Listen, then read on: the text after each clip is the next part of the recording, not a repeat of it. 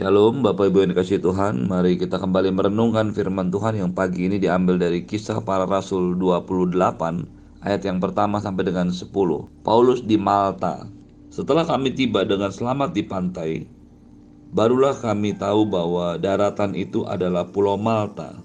Penduduk pulau itu sangat ramah terhadap kami. Mereka menyalakan api besar dan mengajak kami semua ke situ karena telah mulai hujan dan hawanya dingin. Ketika Paulus memungut seberkas ranting-ranting dan meletakkannya di atas api, keluarlah seekor ular beludak karena panasnya api lalu menggigit tangannya. Ketika orang-orang itu melihat bahwa ular itu terpaut pada tangan Paulus, mereka berkata seorang kepada yang lain, "Orang ini sudah pasti seorang pembunuh, sebab meskipun ia telah luput dari laut, tetapi ia tidak dibiarkan hidup oleh Dewi Keadilan." Tetapi Paulus mengibaskan ular itu ke dalam api dan ia sama sekali tidak menderita sesuatu pun. Namun mereka menyangka bahwa ia akan bengkak atau akan mati rebah seketika itu juga. Tapi sesudah lama menanti-nanti mereka melihat bahwa tidak ada apa-apa yang terjadi padanya. Maka sebaliknya mereka berpendapat bahwa ia seorang dewa. Tidak jauh dari tempat itu ada tanah milik gubernur pulau itu. Gubernur itu namanya Publius. Ia menyambut kami dan menjamu kami dengan ramahnya selama tiga hari. Ketika itu ayah Publius terbaring karena sakit demam dan disentri. Paulus masuk ke kamarnya, ia berdoa dan menumpangkan tangan ke atasnya dan menyembuhkan dia. Sesudah peristiwa itu datanglah juga orang-orang sakit lain dari pulau itu dan mereka semua disembuhkan. Mereka sangat menghormati kami dan ketika kami bertolak mereka menyediakan segala sesuatu yang kami perlukan. Bapak Ibu yang dikasih Tuhan, dalam pelayarannya menuju Roma untuk naik banding di depan kaisar, kapal yang ditumpangi oleh Paulus dengan perwira dan prajurit yang menahannya, yang menyertainya, terhempas dan hancur di hantam oleh badai dan angin dan hujan yang sangat besar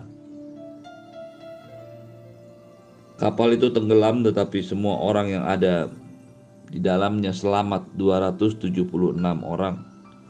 Dengan berenang dengan menggunakan papan atau pecahan-pecahan kapal, mereka semua selamat sampai ke darat. Mereka tidak tahu di mana mereka tiba sampai mereka tahu bahwa pulau itu bernama Pulau Malta. Pulau Malta ini merupakan bagian luar dari benua Eropa, terletak antara Pulau Sisilia dengan Afrika Utara. Ayat yang kedua mengatakan, penduduk pulau itu sangat ramah terhadap kami. Bapak Ibu yang dikasih Tuhan, bahkan ketika Paulus tidak pernah merencanakan untuk tiba, untuk singgah di Pulau Malta, di tengah-tengah badai yang mencoba menghancurkan dan bahkan membinasakan hidupnya. Tuhan membuat segala sesuatu yang kelihatannya buruk dan mengerikan ini menjadi sesuatu yang sangat luar biasa. Penduduk pulau itu sangat ramah terhadap kami, walaupun kata asli dari kata penduduk pulau itu berasal dari bahasa Yunani yang barbarios, barbaros, yang artinya orang-orang barbar. Tetapi ternyata mereka adalah orang-orang yang sangat ramah.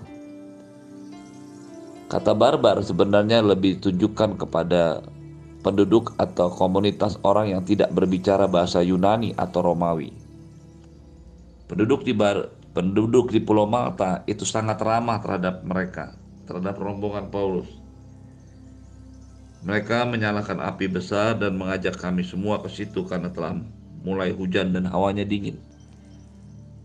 Dari pelayaran sebelumnya kita tahu bahwa mereka sedang memasuki musim dingin. Diterpa oleh badai hujan terus-menerus selama 14 hari, maka api yang besar menjadi sebuah tempat yang menyegarkan, yang menghangatkan. Di sini seolah-olah Tuhan ingin menyatakan kepada mereka bahwa pemeliharaannya tetap ada. Tuhan tetap ada di tengah badai besar sekalipun yang menimpa kita. Hal ini jelas dalam pengalaman Paulus. Dia memang Tuhan tidak pernah menyelamatkan kapal, tetapi Tuhan menyelamatkan Paulus. Tuhan memang tidak menyelamatkan kapal dengan semua muatannya, tetapi Dia menyelamatkan orang-orang yang ada di dalamnya karena kehadiran Paulus di sana. Ketika akhirnya penduduk itu menjamu mereka, mereka menyediakan api unggun yang besar untuk menghangatkan badan mereka. Melihat itu Paulus tidak berdiam diri, tetapi dia mencari, membantu mencari ranting dan daun-daun yang akan digunakan sebagai pembesar dari nyala api. Di sini kita melihat bagaimana seorang Paulus walaupun dia adalah seorang rasul, tetapi tangannya tidak pernah bisa diam. Inilah gambaran orang yang rajin, yang selalu mencari cara, selalu berusaha untuk terus bekerja dan tidak berpangku tangan. Ketika ia mengumpulkan ranting, ia tidak melihat ada seekor ular beludak. Dan karena nyala api yang semakin besar, maka ular itu keluar dan menggigit tangan Paulus. Ketika orang-orang penduduk Malta melihat bahwa Paulus digigit tangannya oleh ular, mereka berkata bahwa orang ini pasti seorang pembunuh. Meskipun ia telah luput dari laut, ia tidak dibiarkan hidup oleh Dewi Keadilan. Hal ini menunjukkan bahwa penduduk Malta adalah orang-orang yang menganut paham politeisme, percaya kepada banyak dewa atau dewi. Melihat Paulus digigit ular, mereka berpikir bahwa dewi keadilan telah menghukum Paulus. Tetapi ketika Paulus mengibaskan ular itu ke dalam api, ia tidak sama sekali menderita sesuatu. Walaupun demikian, penduduk mesti menyangka bahwa ia akan bengkak dan akan mati rebah seketika itu juga. Karena mereka tahu yang menggigitnya adalah seekor ular beludak, ular derik, ular yang terkenal sangat berbisa. Tetapi sesudah lama menanti-nanti mereka melihat bahwa tidak ada apa-apa yang terjadi, maka sebaliknya mereka berpendapat bahwa ia adalah seorang dewa. Bapak Ibu yang dikasih Tuhan perhatikan baik-baik. Ketika melihat Paulus digigit ular, mereka menyangka bahwa ia adalah seorang yang sangat dibenci oleh Dewi Keadilan. Tetapi ketika melihat Paulus tidak punya, tidak mengalami efek apa-apa akibat gigitan ular beludak, mereka berpikir bahwa ia adalah seorang dewa. Dari sini kita melihat betapa terbatasnya pengertian mereka tentang Tuhan dan hidup ini. Mereka hanya berpikir tentang dewa atau dewi yang menghukum. Pengenalan mereka terhadap Tuhan mereka menunjukkan bahwa mereka mengenal Tuhan hanya sebagai Tuhan yang menghukum setiap kesalahan. Ketika ia selamat, Paulus selamat dan tidak menderita apa-apa karena gigitan ular. Mereka tidak berpikir tentang dewa yang lain, tetapi justru berpikir Paulus Pauluslah dewa itu. Setiap orang yang menganut kepercayaan ini berpikir bahwa dewa-dewa mereka adalah dewa-dewa yang selalu menghukum setiap kesalahan, yang mencari setiap kelemahan dan mengganjarnya dengan dos dengan hukuman atau kematian. Paulus tahu hal itu.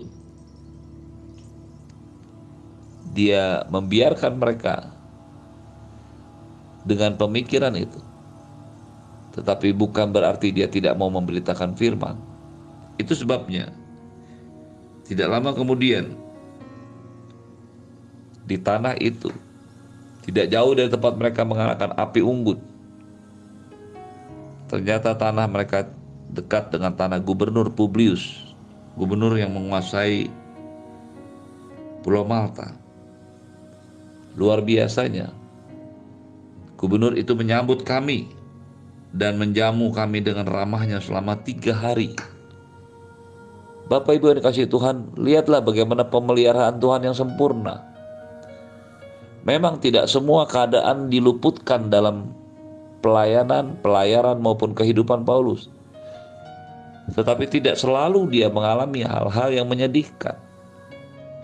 Tidak selalu dia mengalami kemalangan, Hal ini menunjukkan bahwa Allah telah tetap berjalan bersama-sama dengan Paulus. Allah selalu melindungi, memelihara Paulus, bahkan dari gigitan ular sekalipun yang tidak berdampak apa pun buat Paulus. Lalu kemudian gubernur di Pulau Malta, Publius, menyambut mereka dan dengan ramah selama tiga hari mereka menjamu, menyediakan makanan, tempat tinggal, dan semua yang diperlukan. Hal ini merupakan penghiburan atas kemalangan yang ditimpa selama pelayaran berhari-hari diombang-ambingkan oleh angin laut. Bapak Ibu yang dikasih Tuhan, perhatikan baik-baik Tuhan menjaga kita Sampai ke mana pun kita berangkat pergi dan terdampar dalam kehidupan ini. Tangannya yang kuat, pemeliharaan yang sempurna, tidak pernah membiarkan Anda dan saya sendirian. Ketika Anda dan saya melewati masa-masa sulit, tekanan kehidupan ini, percayalah tangan Tuhan tetap ada di sana.